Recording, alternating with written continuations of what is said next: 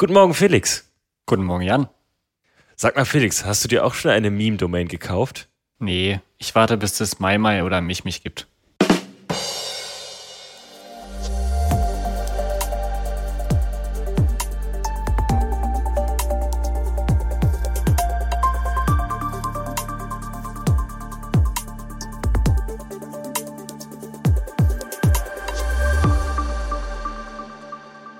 Und damit hallo und herzlich willkommen zur 97. Episode des Fokus und News Podcasts. Redaktionsschluss am 18.12. und aufgenommen ebenfalls am 18.12. und wieder mit dabei, wie gerade schon zu hören, einmal der Jan.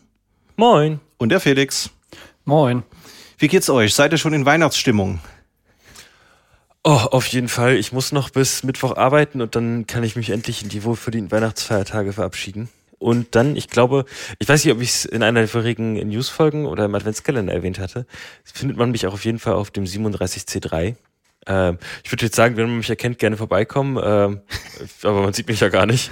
Äh, von daher, wenn man meine Stimme hört, kann man mal nett nachfragen. Genau. Und bei euch so?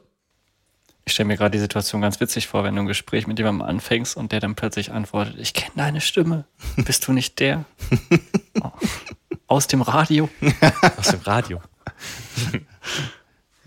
Ja, das ist, glaube ich, echt merkwürdig, wenn man, wenn man dann auch mal so Podcaster in live auf, auf Konferenzen trifft und man hat ja dann schon stundenlang die Stimme gehört und dann auch mal die, die Person dazu zu sehen, ist auf jeden Fall auch eine sehr interessante Erfahrung. Also von daher, naja, wenn du jetzt halt irgendwie eindeutig zu identifizieren wärst, Jan, äh, so irgendwie der mit dem grünen Anzug oder, oder so, dann würde das vielleicht den Zuhörenden helfen. Aber ich glaube, mit dem grünen Anzug auf dem C3 abzuhängen, passt, glaube ich, nicht so ganz. Äh, das ist die Rose am Revers, damit identifiziert man mich. Ähm, nee, äh, also wahrscheinlich wird es ein weißes T-Shirt, eine schlapperige ähm, Streckjacke und eine schwarze Jeans, äh, wer mich da erkennt. Der hat äh, so sehr viel Glück beim Suchen auf jeden Fall. Ich werde garantiert nicht der Einzige sein. Ähm, und ja, viel Glück bei der Suche. Ja, ich sehe schon, wir müssen dann im nächsten Jahr vielleicht irgendwas Richtung Sticker machen. Dann äh, kannst du, hättest du jetzt sagen können, äh, du bist der, wo man die Merch-Requests einlösen kann. Ein kleines Wimmelbild. So. Liebe Zuhörer, ihr, ihr merkt, so am Ende des Jahres ist bei uns auch so ein bisschen die Ernsthaftigkeit raus. Aber um auf die Frage zurückzukommen, ja, also ich freue mich schon auf Weihnachten. Wenn die Folge rauskommt, ist ja Weihnachten schon im vollen Gange. Von daher würde ich sagen, bin ich soweit in Weihnachtsstimmung. Aber kommen wir mal zu der wichtigen Frage. Habt ihr euch eine Meme-Domain gekauft? So, habt ihr euch vielleicht selbst beschenkt, kurz vor Weihnachten, nochmal kurz Domains geshoppt? Wer kennt's nicht?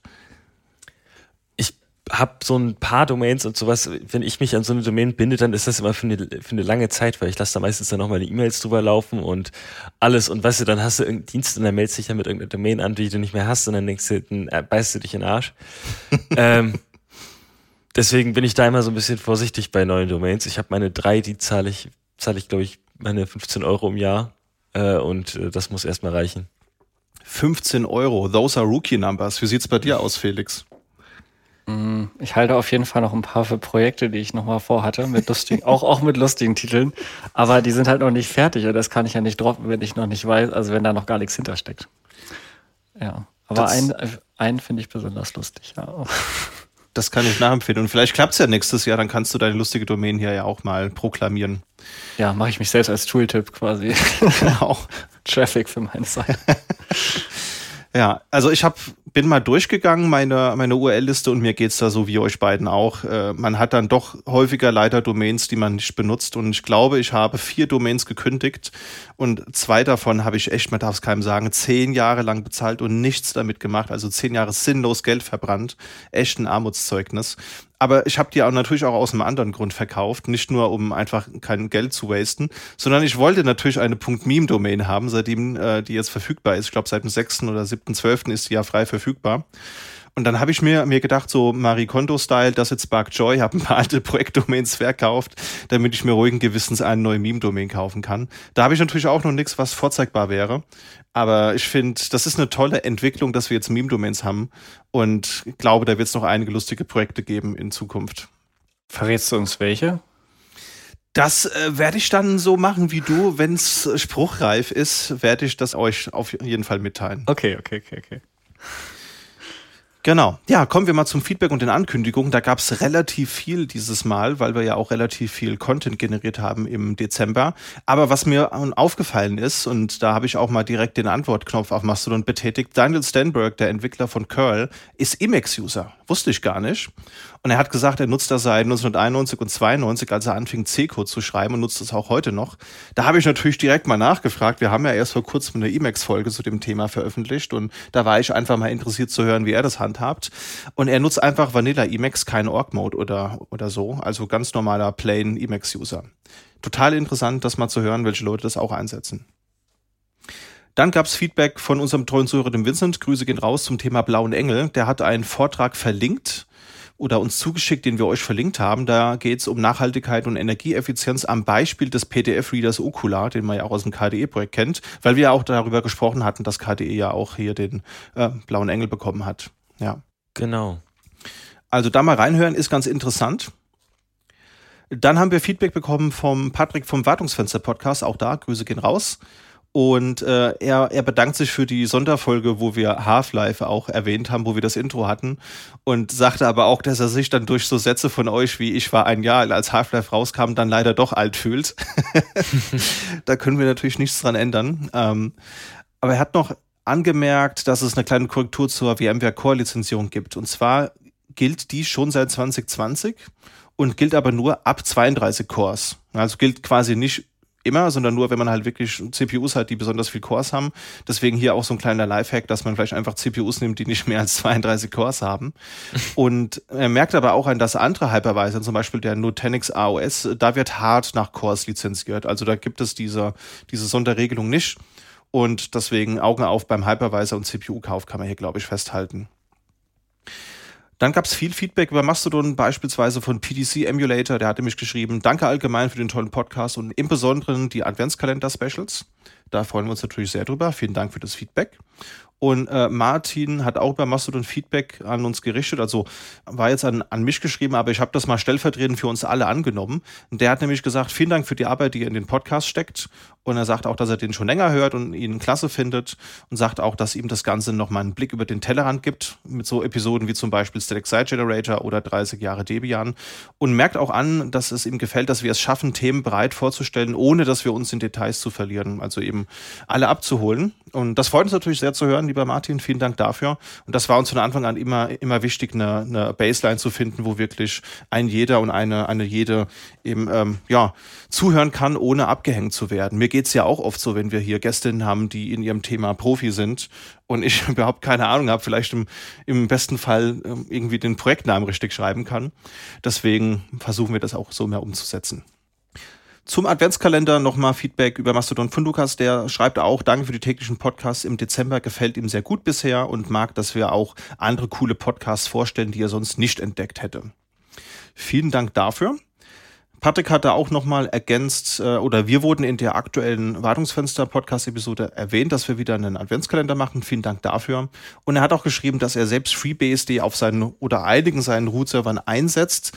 Eben deswegen, weil FreeBSD sehr robust ist und er auch den Minimalismus des Betriebssystems sehr mag. Dann gab's ja unsere Special-Episode am 6.12. Da hat In Love with PDA erkannt, dass wir da natürlich einen Palm-PDA reingeschmuggelt haben, was ja genau sein Interessengebiet ist und sagt, sehr schön, dass der Nikolaus einen Palm M505 benutzt und ihm gefallen die täglichen Episoden auch. Vor allen Dingen für Linux-Returner wie er, die jetzt wieder in das Hobby reinkommen äh, und da eben nochmal neues Wissen sich anlesen oder anhören können. Vielen Dank dafür. Ethan hat geschrieben, jeden Tag eine Episode ist was Feines, daran könnte er sich gewöhnen. Und ich glaube, wenn wir das jetzt aber täglich machen würden, dann kriegen wir ernsthafte Probleme mit unserer Zeitplanung und vor allen Dingen mit unserem Producer Stefan, der natürlich dann auch sehr viel zu schneiden hat. Also hier können wir vielleicht noch anmerken, dass wir im Januar nur eine News-Episode haben werden und keine, keine Fokusfolge in der Mitte des Monats. Einfach weil viele da noch im, noch im Urlaub sind und wir somit keine, keine Gästinnen finden konnten. Und ich glaube, nach so einer, nach so einem Sprint, wie wir ihn jetzt äh, diesen Monat hatten, ist es auch ganz, ganz gut, mal ein paar Wochen nichts aufzunehmen. Oder wie geht's euch, Jan und Felix? Also ja, ein bisschen, ähm, ich muss ja meine Stimme irgendwie erholen. Christian hat so viel geredet. ähm, da tut das mal ganz gut. Ja, wir müssen uns natürlich wie alle Kreativen äh, sammeln, einen Retreat in den Bergen machen im, im Winter und dann nochmal so ein bisschen über unsere Agenda meditieren und gucken, wo wir uns ausrichten, damit wir professionellen Content produzieren können. All sowas. Ich glaube, ich glaube, mein Chef hätte jetzt gesagt Töpferkurs im Saarland, aber äh, das läuft ungefähr aufs Gleiche hinaus.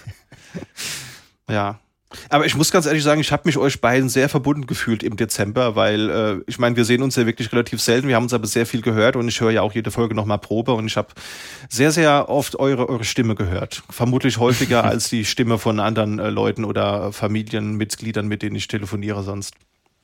Ich habe das aber auch schon vor ein paar Podcasts angehört. Es gibt, glaube ich, ich weiß nicht, ob das bei, ob Olli und Jan das auch bei ihrem Podcast irgendwie äh, mal erzählt haben, dass sie sich sonst nie unterhalten und sonst nur einmal die Woche im Podcast. Das ist dann, ah ja, ist auch eine, also, ne, wann, wann, wie lange, wann spricht dann ja mal so eine Stunde? Vielleicht müssen wir dann auch noch mal so, noch mal, vielleicht alle anderen verdienen ja auch Geld mit Laber-Podcasts, wenn wir Merch haben und dann noch Technik weglassen und uns einfach nur übers Mittagessen unterhalten. Ja, aber ich glaube, da, da haben wir dann natürlich, da haben Jan und Uli die Messer das sehr hochgelegt. Ich glaube, das, das kriegen wir so gut, können wir das gar nicht hin, hinkriegen. Da fehlt uns die Berufserfahrung. Ne? Aber und ich finde also, ich finde, es gibt auch Trends in diesem spezifischen Format, das wir vielleicht nicht aufgreifen sollten. Also Kaffee trinkend und Croissant essend noch äh, parallel zu podcasten. Ich, ich glaube, da würden wir die Zuhörerschaft ein bisschen verlieren. Ja, ansonsten haben wir noch eine Anmerkung von Jan. Grüße gehen raus. Ein Kollege von uns, der uns freundlich darauf hingewiesen hat, dass wir in den Proxmox News einen kleinen Fehler drin hatten da ging es um das Thema Secure Boot und da ist es so, dass nicht die Gast-VMs jetzt Secure Boot fähig sind, das sind sie nämlich schon eine Weile, sondern der Proxmox Host selbst, also die Maschine, wo wir eben die VMs ausführen. Das heißt, es ist im, im Prinzip ein Secure Boot von einem echten äh, EFI, was da stattfindet. Das wollen wir hiermit einmal korrigieren. Und Raphael über Xing hat uns noch ähm, darüber in Kenntnis gesetzt, dass Fedora 37 jetzt EOL ist. Das haben wir, glaube ich, in der Fedora 39 News nicht erwähnt. Äh, holen wir hiermit nach und können auch nochmal ein Addendum hinzufügen. OpenSUSE Leap 15.4 ebenfalls äh, End of Life. Das heißt, da äh, bitte auch mal updaten. Ansonsten zu den Ankündigungen kann man sagen, dass die, dass der CFP für die Chemnitzer Linux-Tage gestartet wurde. Das findet ja am 16. und 17.3. nächstes Jahr statt. Und es gibt einmal Call for Lectures und eben auch nochmal den Call for Presentations. Das heißt, es wird auch nach Ständen gesucht, also auch nach Firmen, die da gerne ausstellen wollen. Deswegen gleich mal die Frage an euch beide. Wie sieht's aus? Wäre das was für euch, Chemnitzer Linux-Tage nächstes Jahr? Habt ihr Bock? Habe ich mich noch gar nicht mit befasst. Ähm, ich hätte wohl ein paar spannende Linux-Themen, mit denen man da anreisen könnte. Ähm, aber äh, so richtig die Motivation habe ich noch nicht. Ich glaube, ich bin da auch einen Tag später, ähm, sitze ich, glaube ich, im Zug nach Paris mhm. äh, für die KubeCon, äh, beziehungsweise Cloud Native Con. Äh, von daher wird es bei mir eher nichts. Wie sieht's bei dir aus, Felix? Ich könnte eigentlich mal meinen Kalender checken, ob wir da zusammen hinwollen. Ich guck noch mal. Äh, auf Wiedervorlage, könnte man sagen. Mit Vorbehalt zugesagt quasi. Ja, also ich finde es auch spannend. Ich war da selbst noch nie und glaube, das muss ich nächstes Jahr mal, mal ändern. Also nächstes Jahr ist für mich das Jahr der Konferenzen, wo man noch nie war. Deswegen ja auch einmal die FOSDEM und einmal das Config Management Camp. Warum dann nicht auch gleich die Chemnitzer Linux-Tage mit reinpacken, wenn es der Kalender zulässt? Schauen wir mal, CFP läuft ja auch noch. Ist vielleicht auch eine Motivation, mal, mal drüber nachzudenken. Gut, damit haben wir das Feedback abgearbeitet, war ein bisschen mehr und wir kommen zu den News des Monats.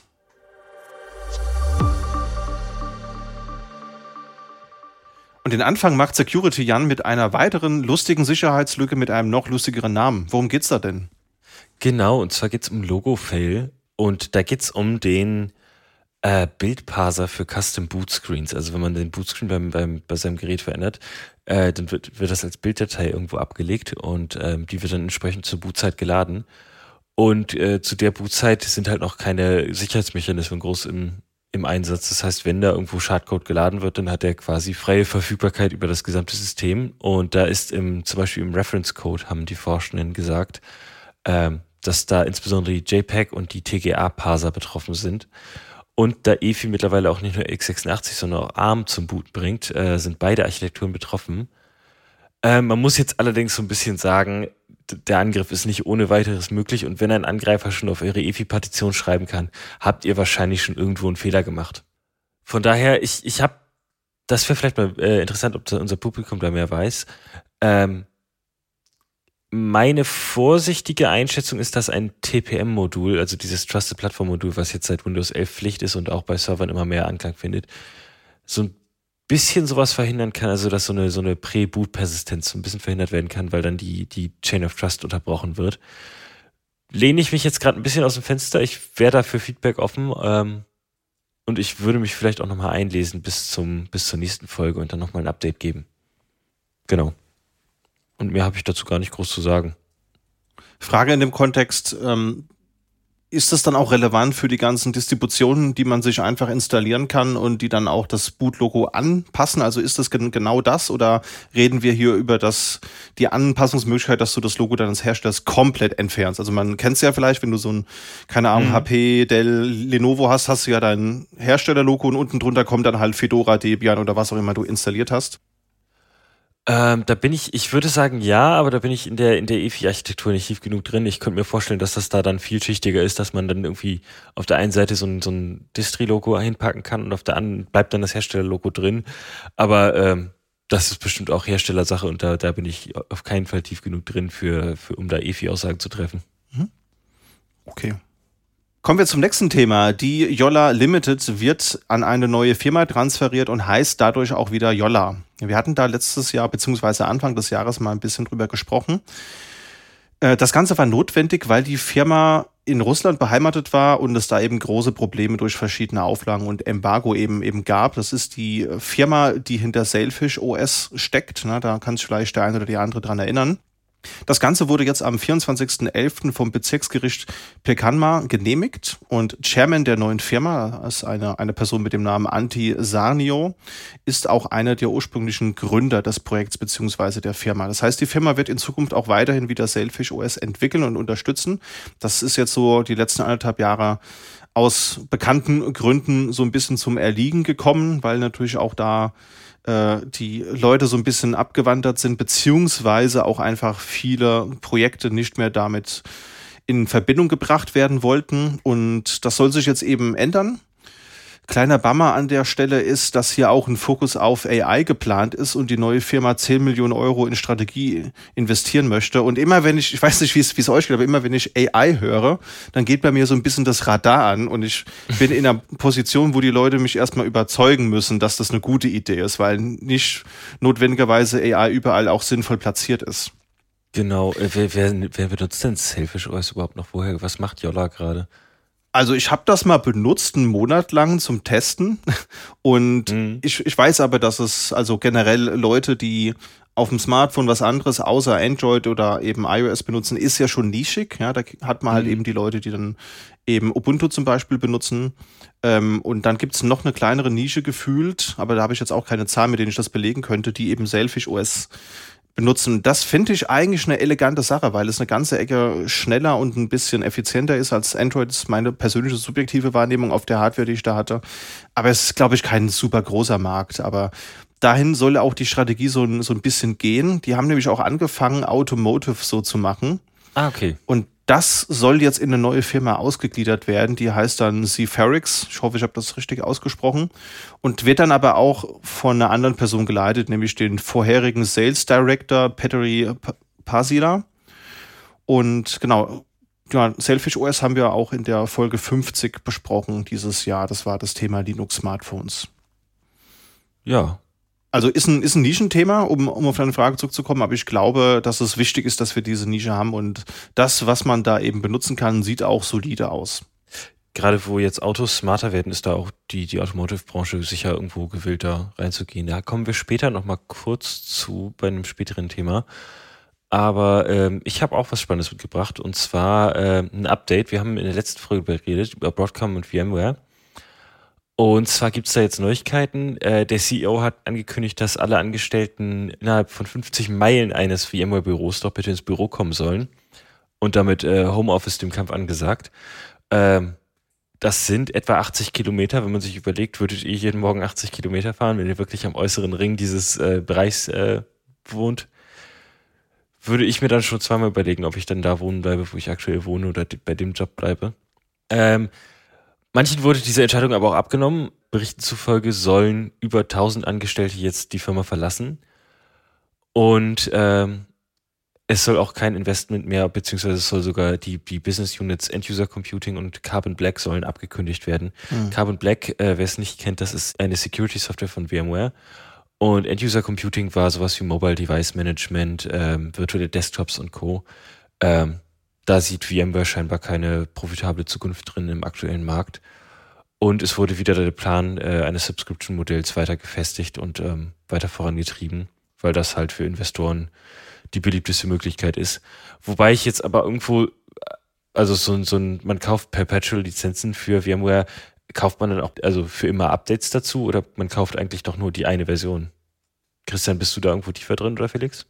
Oh, ist schon richtig lange her. Also ich glaube, das letzte Mal vSphere mhm. habe ich gemacht zu Zeiten, wo vSphere 6 aktuell war. Und ja, da ist es halt so, du kaufst halt für eine Major-Version, hast du deine Subscription und solange die gültig ist, kriegst du halt Updates dafür und kannst es benutzen und kannst auch das Produkt benutzen. Ja? Das heißt, mhm. wenn jetzt deine Subscription am 31.12. endet und du danach aber jetzt hier neue VMs anlegen willst, neuen Clusterknoten hinzufügen willst, ja da, ja da, das funktioniert dann halt eben nicht mehr.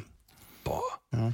Also dann fällst du auf die Standardversion, also auf die kostenlose Hypervisor-Variante quasi zurück, wo halt sehr viele Features nicht inkludiert sind. Weil ähm, meine Einschätzung jetzt einfach gewesen, wenn man, wenn man eine Major-Version kauft ähm, und dann die nächste Major-Version rauskommt, dann ist man ja eh schon so ein bisschen bei einem Abo-Modell. Das hätte ich jetzt für mich relativiert, aber da bin ich auch, das ist jetzt meine, meine Amateur, meine Laienmeinung. Ich nehme immer nur gerne die vSphere Credentials entgegen und äh, setze das nicht selber auf. Deswegen äh, sitze ich da so ein bisschen in meinem Elfenbeinturm. Mhm. Genau. Ja, krasses, krasses Thema. Also ist halt echt, echt schade. Also gerade auch hier das Thema mit dem Homeoffice-Zwang. Mhm. Also ich weiß, es ist politisch eine schwierige Sache. Das haben wir ja in Deutschland auch, dass Firmen ihre Mitarbeitenden gerne wieder ins Büro zurückholen wollen, weil sie natürlich auch Büroräumlichkeiten haben, die ja auch in irgendeiner Art und Weise finanziert werden müssen und man da ja auch den Austausch haben will. Das muss aber nicht notwendigerweise für alle Mitarbeitenden gelten. Und ja, da mit dem Vorschlaghammer durchzuziehen, finde ich persönlich immer ein bisschen schade, wenn man das äh, machen muss. Und auch diese rigorose Ankündigung direkt nach Über Übernahme, die klingt jetzt für mich persönlich nicht so positiv, aber da muss man, glaube ich, mal schauen, wie sich das entwickelt im nächsten Jahr. Genau, wir werden weiter zuschauen. Wir werden auch wahrscheinlich drum herum kommen, da nochmal drüber zu berichten und ähm, halten euch da auf dem Laufenden. Vielleicht ähm, ein bisschen, äh, ein bisschen positiverer Ausblick in die Zukunft als bei dem Thema hat uns Felix mitgebracht.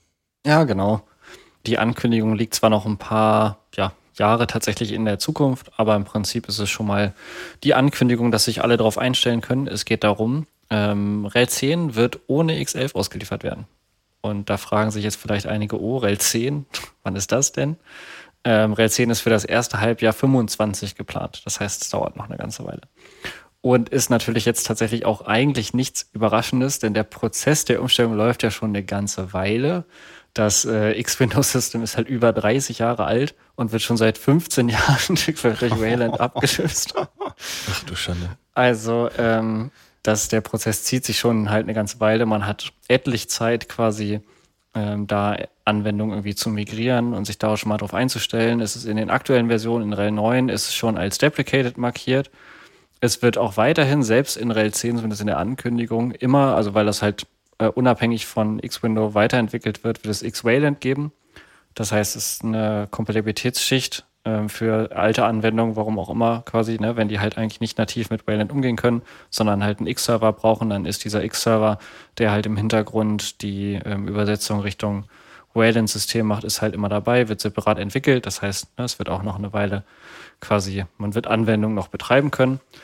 Aber das ist jetzt schon mal die, die Ankündigung dazu, dass dieser Prozess eben in die nächste Stufe geht, könnte man sagen. Und diese Nachricht hat auch unserer Folge den Titel gegeben, All the Wayland.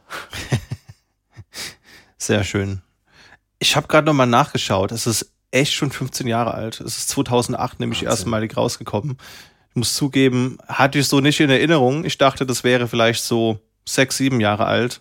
Umso erschütternder, dass wir immer noch über X, X11 reden. Aber bis vor kurzem hat man es ja auch wirklich noch gebraucht. Also bist, bist du komplett auf Wellen unterwegs, Felix, oder hast du auch noch XL für manche Dinge? Inzwischen habe ich, ja, inzwischen habe ich Wayland, ja. Ja. Ist bei mir nämlich auch so, weil eins der Tools, Teamviewer, das ich intensiv natürlich benutze für, für Kunden, das hat jetzt erst seit, ich glaube, einem halben, dreiviertel Jahr Radiant Support, das auch nur im Alpha-Stadium, aber funktioniert bei mir ohne, ohne Probleme. Deswegen musste ich nämlich vorher auch immer X11 benutzen.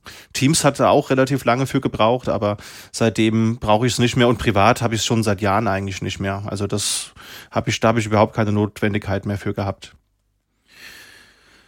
Kommen wir zum nächsten Thema, dem Proxmox Backup Server 3.1, der jetzt eben erschienen ist. Der basiert auf Debian 12.2 Bookworm, hat aber den neueren Linux Kernel 6.5, wie es eben auch schon beim Proxmox Hypervisor der Fall ist. Das heißt auch hier ZFS 2.2.0 mit handverlesenen Bugfixes aus ZFS 2.2.2 findet ihr dort.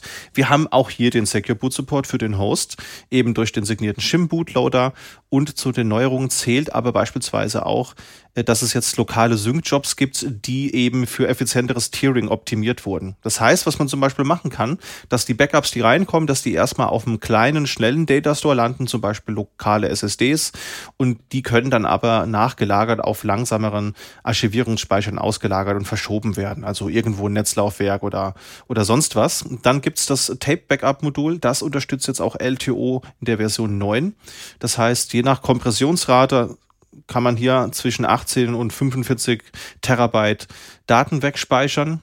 Und es gibt auch zahlreiche UI-Verbesserungen. Zum Beispiel kann man Disks eben auch jetzt löschen. Ja, also vorher musste man das irgendwie manuell tun und jetzt kann man die Disks dann eben auch schön weglöschen.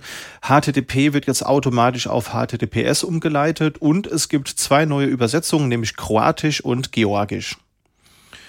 Ja, kann man installieren. Update ist bei mir im HomeLab durchgelaufen, ohne Probleme so wie man es von Proxmox-Produkten eigentlich immer gewöhnt ist. Dann haben wir noch ein paar News aus dem Audiobereich, Jan. Genau, und zwar äh, gibt es bei Pipewire jetzt Version 1.0. Das ist ein ziemlicher Sprung von Version 0.3.85 zu 1.0.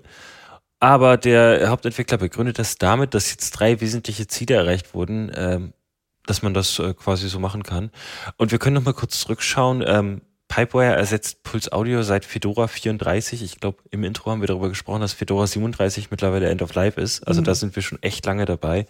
Bei Arch Linux ist es auch mittlerweile Standard seit, bei Ubuntu seit 22.10 und sogar Debian hat schon auf Pipewire gewechselt. Also das ist, das ist tatsächlich, das war auch ein tatsächlich recht schneller Umstieg oder so. Das, das kam irgendwann, hab, ist das in meinen Feed gelandet. Hey, es gibt jetzt Pipewire, das kann das und das und ähm, und wie ein, zwei Major-Updates später waren wir als Default dabei. Also da, da bin ich auch recht zufrieden. Ich glaube, eins der Hauptthemen, genau, 2017 ist rausgekommen, vor sechs Jahren. Ähm, eins der Hauptthemen, die ich damals gemacht habe, war so ein ähm, neues äh, Neural Net Noise Cancelling. Ich glaube, mit Nvidia-Grafikkarten war das. Und ähm, dann konnte man einfach sein Mikrofon Noise canceln und das fand ich ziemlich cool. Genau, die drei wesentlichen Ziele, von denen ich eben geredet habe, bevor ich abgeschweift bin es ist jetzt als vollständiger Ersatz für Jack Audio möglich. Das heißt, der Jack Stresstest ist jetzt unterstützt. Es gibt auch Support für NetJack 2, das heißt, man kann da übers Netzwerk arbeiten. Und es gibt einen Firewire Audiotreiber. Das habe ich auch, Firewire habe ich auch lange nicht gehört, das Wort. habt ihr, wann, wann erinnert ihr euch an das letzte Mal, als ihr ein Firewire-Gerät benutzt habt? Ich glaube, das war mal irgendwann, ich glaube, Macs hatten das ganz früher. Also ich habe hier so ein paar Notebooks in meinem Schrank und die haben, haben auch einige Firewire, aber das benutze ich halt nicht. Also ich muss die Treiber immer installieren, aber ich benutze es wirklich nicht. Ich habe, glaube ich, kein Firewire-Kabel hier, bis auf von irgendeinem uralten Camcorder oder so. Also habe ich persönlich auch damals nie groß genutzt. Ich habe äh, gelesen, dass Jack hauptsächlich so im professionellen Audiobereich benutzt wird. Äh, das heißt, das wären dann so Sachen wie äh, professionelle Audioaufnahme. Finde ich ganz spannend, dass es da so als, als Established Standard gilt und ich denke, dann wird da auch irgendwo Firewire mitspielen. Mhm. Genau. Als nächstes haben wir Support für MSBC und LC3 als Bluetooth-Codex. MSBC, das ist, glaube ich, ähm, Nachfolger von SBC. Ähm, ich glaube, das ist der beste Hands-Free, also der beste Duplex-Codec gewesen damals, wo man äh, sowohl sprechen als auch empfangen kann. Und ich glaube, mit MSBC kommt man da jetzt ein bisschen besser voran. Ich weiß nicht, das, das stört mich ja auch immer immens selbst. Äh, also das können die besten Kopfhörer sein. Man ist immer an diese blöde Bandbreite gebunden. Äh, wenn man währenddessen, wenn man irgendwie sprechen möchte und was hören möchte, dann geht die Audioqualität beim Hören sofort den Bach runter, wenn man, sobald man spricht. da habe ich jetzt bei mir den, das, den Workaround, dass ich einfach das Laptop-Mikro nehme und dann einfach äh, das, das Mikro auf den Kopfhörern abschalte, damit ich da irgendwie noch ein bisschen Audioqualität genießen kann. Und ich meine, LC3 war ein High-Quality-Audio-Codec. Äh, genau. Entwickelt von Fraunhofer IES und Ericsson und Teil von ähm, Bluetooth 5.2. Hm, okay. Da gibt's doch, glaube ich, noch aptX gibt's doch, glaube ich, noch. Das habe ich irgendwie mal gehört. Genau, es gibt, es gibt aptX, es gibt von Qualcomm hat einen eigenen Codex, Sony hat LDAP, damit kannst du, glaube ich, bis zu 990 Kilobits übertragen und ähm, LDAP, ähm, habe ich LDAP gesagt? Habe ich LDAP gesagt? Nee, oder? ähm, ihr, ihr, merkt schon, ihr, die, das Jahr geht dem Ende zu und äh, unsere, unsere Aufmerksamkeitsspanne auch. Äh, genau, und ähm, bei den proprietären Codecs hast du dann manchmal das Problem, dass du manchmal den Empfänger oder den, den Sender extra lizenzieren musst oder ähm, dass es an bestimmte Hardware gebunden ist und äh, dementsprechend sind da so offene Codecs, die im Standard mitkommen, immer gern gesehen. Ich sehe gerade, LC3 ist ein Nachfolger von dem SBC, also auch ein Duplex-Codec. Mhm. Ähm, vielleicht können wir mal so eine Bluetooth Linux Special Folge machen und gehen da mal so ein bisschen in die in die Codecs rein und was Linux kann und was man da reinpatchen muss. Ich weiß nämlich noch, ich habe damals in Blues äh, den den Codec für diesen Sony Codec reingepatcht, den ich jetzt nicht mehr zusammenkriege und den ich nur noch LDAP nenne. ähm, genau, kommen wir zum letzten Ziel, das äh, das jetzt erfüllt wurde und zwar gibt es jetzt ersten Support für Videostreams. Das heißt, Pipewire kann bald auch Videostreams irgendwie durchrouten. Cool. Und äh, da hat Leonard Pertring zum Beispiel gesagt, dass das ein wichtiger Bestandteil von Wayland ist, weil äh, Pipewire auch ein Berechtigungssystem einbaut. Und es gibt jetzt Filterketten. Äh, das heißt, die funktionieren bis jetzt nur für Audio. Und da habe ich ja vorhin gesagt, für Noise Cancelling, aber jetzt kann man auch mehrere Filter verketten und so in nahezu Echtzeit seine Audioeffekte reinpipen. Und genau, im kommenden Google Summer of Code soll dasselbe für äh, Videostreams kommen, und zwar mit Hilfe von Vulkan. Es soll auch eine eigene API kommen. Äh, bis jetzt ist Pipewire eigentlich nur ein Drop-in-Replacement für Jack und Pipe, äh, Pulse Audio. Und ähm, das soll sich jetzt, also das Drop-in soll so bleiben, aber es soll jetzt auch eine eigene API dazu kommen. Es gibt jetzt mit Wire Plumber einen eigenen Session Manager, und ähm, das hatte ich vorhin erwähnt, das kommt aus der Automotive-Branche und zwar aus der Automotive Grade Linux ähm, AGL Working Group. Und das ist halt gerade praktisch, wenn man äh, so Szenarien hat, wie man hört Musik im Auto und äh, dann kommt auf einmal das Navi dazwischen und möchte einem sagen, wo man lang muss.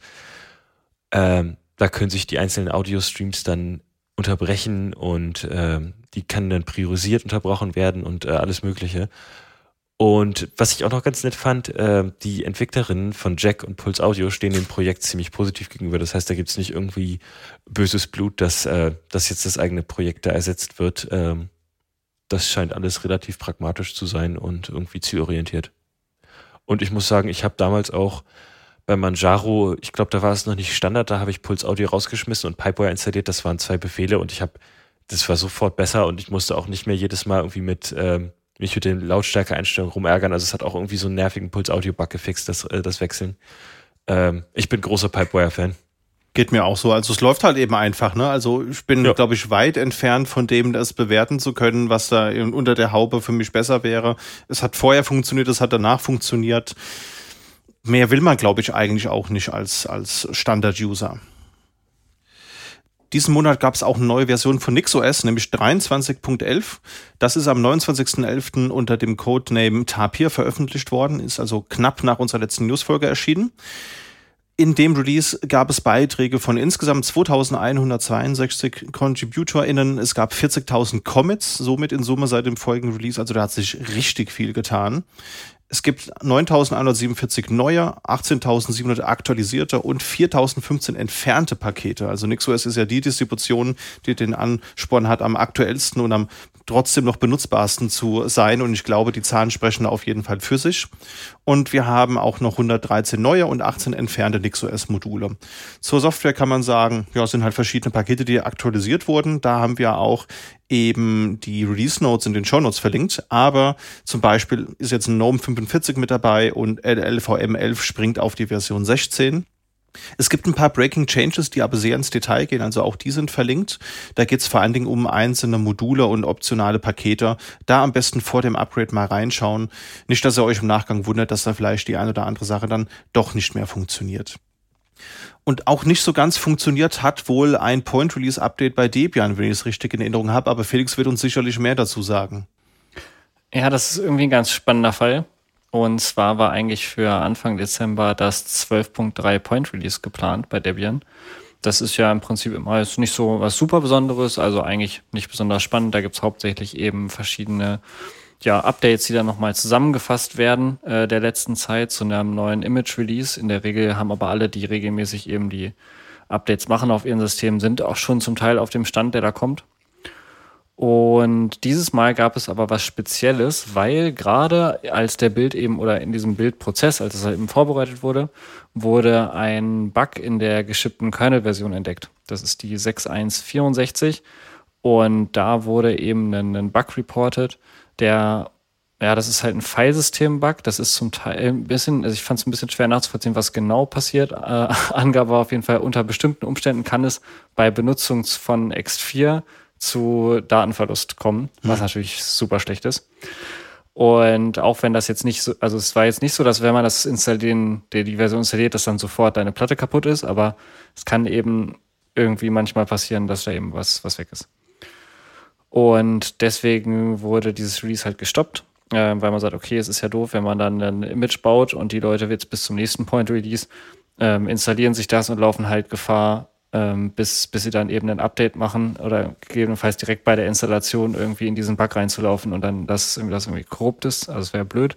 Und deswegen wurde tatsächlich erstmal ein bisschen geguckt. Dann gab es aber schon den Patch dafür. Das ist die 6166. Und ähm, weil eben der, dieser Vorbereitungsprozess für 12.3 schon angefangen hatte, wurde dann eben der Prozess direkt nochmal von vorne gestartet und ähm, 12.3 am Ende geskippt tatsächlich und es wurde jetzt nur die gepatchte Version 12.4 released. Das heißt, ein Release, das diesen, diesen Kernel-Bug enthält, die geplante 12.3, den gibt es jetzt eben gar nicht. Und die Ankündigung von 12.4 ist dann aber wieder wie gewohnt eigentlich schön langweilig. Ähm, die ja, der Release enthält halt hauptsächlich Korrekturen für verschiedene Security-Probleme und eben der Hinweis dazu, along with a few adjustments for serious problems. und die Adjustments for serious problems sind wahrscheinlich dann eben, es war der Bug in, in der Kernel-Version. Ja, den Bug-Report selbst und äh, ein paar Artikel, die das nochmal ein bisschen beschreiben, haben wir euch in den Show Notes verlinkt. Und ja, ich glaube, damit seid ihr vor allem, weil das Drama jetzt schon vorbei ist, ähm, glaube ich, wieder ganz gut up to date.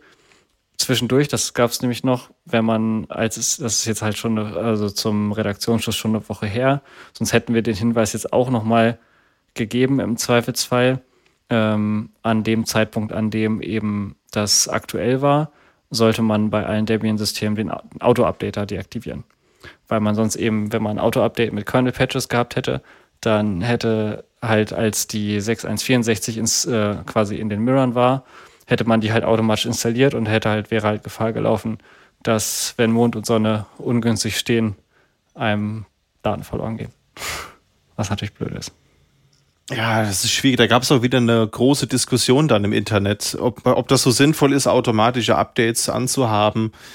Und ich bin auch der Meinung, es ist immer sinnvoll, Updates zu installieren versus sie nicht zu installieren. In dem Fall ist ja auch eigentlich erstmal nichts passiert, außer man hat halt sofort einen Repo danach gemacht. Das ist natürlich dann blöd, weil dann bist du natürlich in die andere Kernversion reingebootet. Ähm, von daher würde ich trotzdem nach wie vor sagen, dass automatische Updates immer sinnvoll sind, aber dass man halt einen Reboot vielleicht nicht sofort machen sollte, sondern vielleicht äh, ja nur halt wenn ein paar Tage dazwischen vergangen sind, außer man hat halt im Vorfeld geprüft, dass der Patch sofort einen Reboot erfordert oder so. Aber ich glaube, das, das kann man pro und contra argumentieren, wie man will. Wie steht denn ihr zu dem Thema? Ähm, also schon ein bisschen überrascht, dass, dass sowas bei Debian ähm, mit durchrutscht. Äh, ist natürlich ärgerlich, aber äh, ist man von Debian, glaube ich, nicht gewohnt.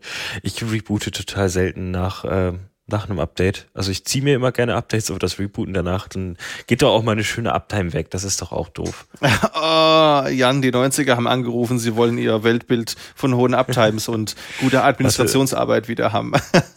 37 Tage habe ich auf meinem NAS. Okay, gut, das ist ja alles noch, noch im Rahmen, aber ich habe schon in irgendwelchen Projekten Server gesehen, die acht Jahre Uptime hatten und da waren die Leute stolz drauf und dann dachte ich mir so, naja, du hast jetzt halt acht Jahre lang keine Security Fixes für deinen Kernel installiert. Weiß ich jetzt nicht, ob das so erstrebenswert ist. Ja, der läuft doch noch. Teil 6 ist das Beste nicht von ab. Der 2.6-Kernel. Ein Träumchen. Das ist noch gute Software. Ja, ist halt, glaube ich, eine Abwägung, ne? Vor allem halt, wenn viele Systeme, ähm, wenn man halt sehr, sehr viele Systeme pflegt, man muss schon gestehen, selbst als äh, guter, gewissenhafter Admin kann man ja nicht den ganzen Tag alle quasi Foren durchforsten und irgendwie alles auf dem Schirm haben, wo irgendwelche Release-Notes sind und sowas. Natürlich die wichtigsten sollte man auf dem Schirm haben, wenn man halt einen ähm, sehr sicher, also wenn man einen, einen quasi sehr hoch verfügbares System oder halt was wirklich kritisch ist, pflegt, dann hat man natürlich auch nochmal andere Zyklen, in denen man vielleicht dann nochmal bestimmte Updates ne, evaluiert, Testumgebung, alle möglichen Zyklen nochmal zwischenzieht und halt eben nicht quasi sofort immer Auto-Update Prod, gib ihm. Aber tendenziell kann man, glaube ich, die Gefahr nie ganz abstellen und eben ewig keine Updates zu machen, ist ja auch keine Lösung. Also. Das sehe ich auch so, ja. Also vor allen Dingen musst du halt eine sinnvolle Strategie haben. Also natürlich ist es wichtig, so schnell wie möglich als Sicherheitsupdate zu installieren, aber ist vielleicht auch sinnvoll, vorher einen Backup oder einen Snapshot von der Maschine zu haben. Das sind ja alles Dinge, die man lösen kann, automatisiert. Muss man halt einmal einrichten und auch testen und dann ist man davon ja nicht betroffen. Ja. Also das typische, kein Backup, kein Mitleid könnte man jetzt hier wieder rezitieren, aber lassen wir mal so dastehen. Du hast uns was zum Thema Fortschritt mitgebracht, Jan. Genau, da hatten wir in Folge 86 drüber gesprochen. Ich habe mal nachgeguckt, das geht ja alles ähm, ruckzuck dadurch, dass die Adventskalenderfolgen jetzt auch immer eine eigene Nummer haben. Ähm, die ist erst am 15.12. rausgekommen, das heißt vor drei Tagen, äh, Tag der Aufnahme. Und ähm, genau, es gibt jetzt eine Demo, es gibt jetzt drei Testinstanzen, die heißen Fig, Grape und Walnut. Äh, da darf man gerne testen und es können jetzt Projekte und Issue-Tracker angelegt werden. Das sind jeweils einzelne Instanzen. Und äh, in diesen Issue-Trackern können dann Tickets angelegt werden und diese Tracker können jetzt mit in die Projekte eingeladen werden. Und Tickets lösen geht jetzt auch, also das, das, äh, da, da gibt es einen Blogpost zu, den haben wir euch unten auch in den Shownotes verlinkt. Der geht sehr ins Detail. Also wer, wer bei ActivityPub äh, vorne mit dabei ist, der kann da gerne mal reinschauen und, äh, und schlauer werden ich selbst ums Geschehen, so tief bin ich bei ActivityPub nicht im Protokoll drin. Ähm, genau. Habt ihr da irgendwie Gedanken zu? Geht mir ähnlich. Also ich freue mich auf jeden Fall, wenn das irgendwann mal fertig implementiert ist. Also da vielleicht noch um einen Satz zu verlieren für die Leute, die die Folge noch nicht gehört haben. Das ist, das sind quasi Bestrebungen, das Forgejo und das GitLab-Projekts eben föderiert gemeinsam an Projekten arbeiten zu können. Also so, um eben auch eine Alternative zum Beispiel zu GitHub oder auch zu GitLab zu haben, könnte man da sowas machen wie Jan hat einen vor Checho-Server, hat er irgendwie Code und ich kann dann da quasi einen PR vorschlagen und Tickets aufmachen, ohne dass ich mir einen Account auf seinen Server anlegen muss, weil wäre ja wieder unnötiger weiterer Account, den man vielleicht nicht haben will. Äh, und vor allen Dingen ist es halt auch security-technisch nochmal ein Thema. Also man will jetzt vielleicht nicht öffentliche Registrierung auf seinem privaten Git-Server haben, den man irgendwo im Internet hat. Darum geht's und ich freue mich da auf jeden Fall mega drauf und bin gespannt, was wir da im nächsten Jahr drüber noch berichten werden.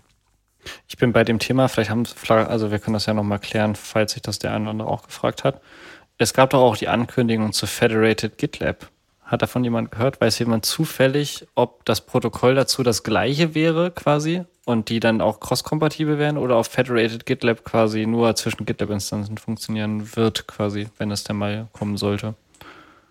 Also soweit ich weiß, geht's da genau darum. Kann aber auch sein, ich bin jetzt, was GitLab anbelangt, nicht in allen neuen Feature-Ideen äh, groß im Bilder. Also ich habe das in dem Kontext halt gehört, dass Forcejo mit GitLab an eben dieser Implementation arbeitet und würde jetzt mal erwarten, dass es genau darum geht. Ja, ja das wäre schon ziemlich cool. Auf jeden Fall. Ja, wir haben noch ein weiteres Thema, das eher so in die Richtung Drama in der Open-Source-Szene geht und da darf Felix uns gerne berichten, worum es da im Detail geht. Ja, das ist tatsächlich ganz spannend ähm, und bietet auch nochmal die Gelegenheit, so ein kleines Update zu ein, zwei Themen zu machen. Worum geht's? Ähm, das Projekt LXD hat seine Lizenzen, die Lizen also zum Teil Lizenzen geändert. Und zwar, das Projekt ähm, läuft ja so ein bisschen unter der Schirmherrschaft von Canonical. Und die haben quasi die Commits ihrer Entwickler, also der Leute, die bei ihnen arbeiten, eben unter eine neue Lizenz gestellt oder eine andere Lizenz gestellt. Das war vor, das ganze Projekt war vor Apache 2. Und die Teile, die sie quasi von, von sicher, die von ihnen kommen und auch die ähm, von Leuten, die eben ihr License Agreement irgendwie unterschrieben haben. Also so ein, ja, ne, also irgendwie so ein ähm, Veröffentlichungsagreement, Canonical CLA. Und die werden dann halt eben unter AGPL, ähm, Affero General Public License gestellt. Und der Rest bleibt halt, also von Leuten, für denen sie, also Leute, die einfach contributed haben, von denen haben sie halt die Rechte dazu nicht. Und die bleiben halt unter Apache 2 unter der ähm, License, in der es ursprünglich war. Dadurch entsteht irgendwie ein ganz spannender License-Mix, so, wenn die Codebase halt zur Hälfte so lizenziert ist, zur Hälfte so lizenziert. Das geht prinzipiell, weil ähm, die auch kompatibel sind. Also man kann das schon so machen, dass nur die Teile, die quasi, also dass ein Teil der Codebase eben unter AGPL steht und ein Teil von Apache 2, weil quasi ähm, Apache 2 einen, glaube ich, einen Unter, also im Prinzip der Teil, dass du halt deine Änderungen veröffentlichen musst oder, oder angeben musst, was geändert wurde, der ja die Apache ausmacht, der ist eben auch Teil von der AGPL, nur dass die halt viel weiter geht. So, das wäre, um damit wir alle auf derselben Seite diskutieren und für alle, die da nicht jeden Tag reingucken, ich muss auch noch mal gucken, gibt es noch mal ein kurzes Update. Was heißt eigentlich AGPL? Was heißt Apache 2? Ähm, AGPL v3 ist eine Copyleft-License und zwar quasi eine der härtesten Copyleft-Lizenzen. Das heißt, es geht darum, dass ähm, alle Änderungen, also wenn ich eine Änderung mache, eben an, an Code, dann muss die eben wieder veröffentlicht werden. Und die AGPL, vor allem in der V3, schließt halt eine Lücke. Das gilt halt eben nicht nur für Code, der tatsächlich vorne genutzt werden kann, also zum Beispiel für eine Webseite oder für eben ein Tool oder sowas, wenn ich das runterlade, sondern auch für Server-Side-Software. Das heißt, die man prinzipiell vielleicht gar nicht unbedingt sieht. So. Ähm, das heißt, allein, dass ich den Code nehme, so habe ich es zumindest verstanden, dass ich den Code nehme, da Änderungen mache ähm, und der Code, den ich genommen habe, war halt AGPL. Und wenn ich den irgendwo quasi wieder mittelbar verfügbar mache, quasi, also wenn ich den jetzt Servers hochlade und der Server kann Requests entgegennehmen, dann muss derjenige, der den Request stellt, die Möglichkeit haben, diesen Code der veränderten Version auch einzusehen. So habe ich es zumindest verstanden. Das heißt, es gibt wohl Ausnahmen, also wenn du zum Beispiel jetzt, wenn wir das jetzt nur unter uns machen würden, also wir machen eine Änderung, einen LGPL-Code und den kann niemand konsumieren quasi, also außer wir drei intern quasi, dann wäre das wohl nicht sondern halt, es muss schon jemand sein, der das irgendwie konsumieren kann. Es muss irgendwie einen Nutzer geben. Irgendwie so. Aber falls jemand da richtig, richtig tief drin ist und die Erklärung kommentieren oder ergänzen will, ähm, kann er da gerne noch mal, noch mal dazu gucken. Es geht hier so ein bisschen um den Kontext vor allen Dingen, das ein bisschen nachzuvollziehen. Und Apache 2 dagegen ist halt permissive. Das heißt, es gibt halt kaum Restriktionen, was man mit dem Code machen kann. Die Haupteinschränkung ist eigentlich nur, dass man, ähm, wenn man eben den Code nimmt und irgendwie weiterverteilt, dass man dann eine Anmerkung machen muss. Bei Major Modifications, so heißt es, äh, muss man halt disclosen, was man da gemacht hat. Das heißt, man kann aber prinzipiell auch die neue Version closen. Das heißt, man kann prinzipiell auch ein Binary bauen, das irgendwie zumachen und den Code nicht verraten, solange man halt eben in die Lizenz-Agreements steht, hey, da drin steckt halt, keine Ahnung, Y Apache Code und ich habe da eben XY geändert. So, ne? Der Code, also die, nur die Erklärung ist wohl relativ kompliziert. Also der, der Text von Apache 2 ist relativ kompliziert wohl geschrieben. Aber das scheint im Grunde das zu sein, was da eben drin steht. Ja. Und also die Verwendung von AGPL-Code ist relativ problem, also es kommt darauf an, wie man fragt, aber vor allen Dingen halt für ähm, Projekte und Unternehmen kann das halt sehr problematisch werden, weil das halt die Weiterverwendbarkeit schon doll einschränkt auf jeden Fall. Und weil quasi diese AGPL, dieser Teil steckt halt den anderen Code auch immer ein bisschen mit an. Also ne, du musst dann halt den Code immer zwangsläufig irgendwie wieder distributen, releasen, alles Mögliche. Mhm. Und ähm, Problem zum Beispiel, was wohl geschildert ist, dass wenn man jetzt LXD die Go-Library importiert, dann ist diese Go-Library enthält unter anderem Commits, die eben AGPL sind und das führt zwangsläufig dazu, dass man eben, wenn man die benutzt äh, und einbindet, dass man den Code, der damit geschrieben ist, eben auch wieder äh, automatisch releasen muss. Also es äh, ja sehr vollständiger Zwang, quasi etwaige Änderungen zu veröffentlichen. Und also wir haben euch da einen Artikel verlinkt. Der ist nämlich auch ein bisschen ähm, aus einer ganz bestimmten Sicht, nämlich von Stefan Graber. Der hat mal bei Canonical gearbeitet und war nämlich Core-Entwickler von LXD, hat aber, ich glaube, das haben wir auch in der News-Folge schon erzählt, Canonical verlassen und ähm, hat sich mit denen so ein bisschen verkracht und einen Fork gestartet, der heißt Incus.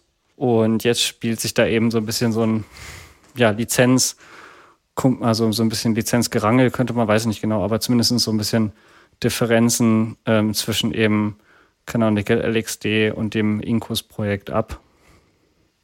Ja. Ist so ein bisschen, ich finde es ein bisschen spannend, weil ich nicht ganz erkennen kann, unter welchem, ähm, also was der Hintergrund des Moves halt war. Da also das ausgerechnet so zu machen. Weil es ist hauptsächlich, dass es eben aufwendig jetzt irgendwie wohl ist. Also ähm, zum Beispiel beim Inko, also der ne, von Stefan hat eben angegeben, es ist jetzt eigentlich nicht mehr möglich für ihn halt ähm, Changes von von LXD zu, also zu porten, also die wieder ne, in Inkos halt einzubringen, weil die halt eben diese Lizenz haben äh, und er eben diese Lizenz nicht in seiner Codebase halt haben will. Und andersrum ist es eigentlich auch so, dass eben sein, sein Code läuft weiterhin unter Apache hm. und ähm, Canonical hat dazu eben eigentlich angegeben, okay, alle Commits innerhalb von LXD müssen jetzt unter, äh, müssen A, unser Canonical CLA unterschreiben und B eben, ähm, ja, unter, unter AGPL laufen. Allerdings haben sie das wohl, weil es wohl auch Changes gab von Incus, die halt irgendwie, die sie wohl brauchten oder wollten, äh, haben sie sich wohl dann das selber gestrichen und gesagt, ach nee, so genau nehmen wir es dann doch wieder nicht. und die halt, weil die ja Apache sind, quasi, äh, die dann einfach nur so kommentiert, irgendwie sagt, ja, ja, läuft schon, geht irgendwie. also es scheint irgendwie ein kleines Drama zu sein. Das ist ein ganz spannender Fall, sich mal anzugucken und vielleicht für alle nochmal ein interessanter ähm, Aufhänger, sich eigentlich die verschiedenen Lizenzen nochmal genau anzugucken, weil es da schon sehr viele Feinheiten gibt, was da irgendwie geht, was da nicht geht. Es ist immer interessant, ist das auf jeden Fall zu wissen, aber auch nicht ganz, ganz leicht zu durchblicken, finde ich. Oder wie seht ihr das? Total. Also ich komme da auch immer mit den Lizenzen durcheinander. Also so GPL und BSD-License, das kriege ich noch so halbwegs hin. Aber welche Lizenzen jetzt zueinander kompatibel sind und was die Implikationen von Lizenz A auf Projekten mit Lizenz B sind, das kriege ich nicht so ganz hin. Ich glaube, das müssen wir mal nächstes Jahr vielleicht beleuchten in so einer Fokusfolge mal, uns da einfach mal im Detail mit auseinandersetzen. Ja, also ich, ich äh, schummel mich da immer rum, weil ich nehme immer die Unlicense, wo es geht. Ähm, also eine Lizenz ohne, ohne Urheberrecht, also dass alles direkt in der Public Domain landet. Und dann drücke ich mich immer vor solchen Entscheidungen. Ähm, und sonst bin ich da auch immer so ein bisschen unbedarft ich finde es das schade, dass das jetzt zu so einem großen Thema geworden ist. Also wir haben ja damals schon berichtet, als LXD geforkt wurde und war da eigentlich optimistisch gestimmt, dass halt eben einfach das, der, der Fork Incus ja auch wieder an Fahrt aufgenommen hat, aber dass jetzt dadurch die Zusammenarbeit der Projekte wieder erschwert wird, das finde ich schade und das ist auch irgendwie so ein, so ein roter Faden, der sich durch dieses Jahr gezogen hat, dass die vielen Lizenzänderungen ähm, dann doch zu unschönen Entwicklungen geführt haben, ist zumindest meine subjektive Wahrnehmung jetzt in dem Kontext. Kommen wir vielleicht zum etwas angenehmeren Thema. Linux in der Version 6.6.6 ist erschienen.